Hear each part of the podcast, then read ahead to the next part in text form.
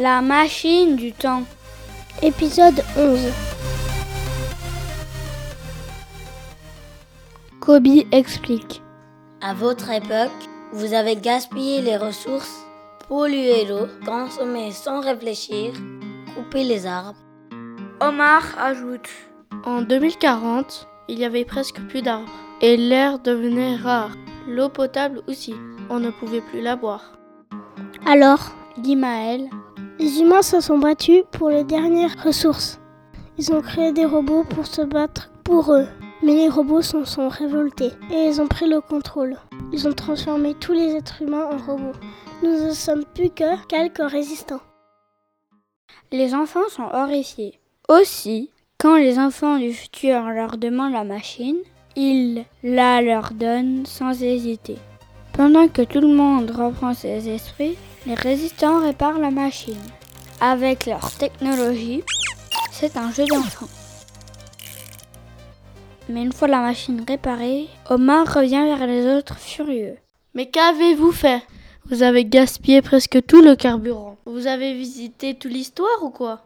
Diego explique que la machine marche avec de l'essence, un carburant polluant et peu efficace, qui n'existe plus à leur époque. Il y a suffisamment d'essence pour faire encore un voyage.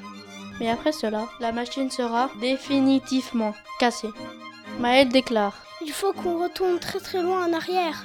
Kobe ajoute Je pense qu'aller en 1950 sera suffisant. On évitera de polluer et voilà, on sauvera la planète.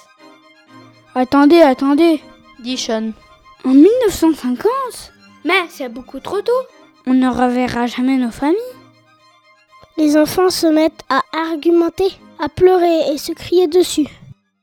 Mais tout à coup, ils sont interrompus par un homme en blouse blanche qui entre en trombe dans la pièce en hurlant. J'ai réussi Sans trop savoir qu'est-ce qu'il a réussi, le groupe lui emboîte le pas. En chemin, Omar explique. Ce scientifique travaille depuis des mois pour réussir à retransformer en humains des humains transformés en robots. Au centre du laboratoire, un jeune homme reprend gentiment ses esprits. Mais pendant ce temps, la dispute reprend parmi les enfants qui en oublient l'humain retransformé. Il déclare soudain qu'il s'appelle Rostom, qu'il était historien de l'époque contemporaine avant d'être capturé et transformé en robot.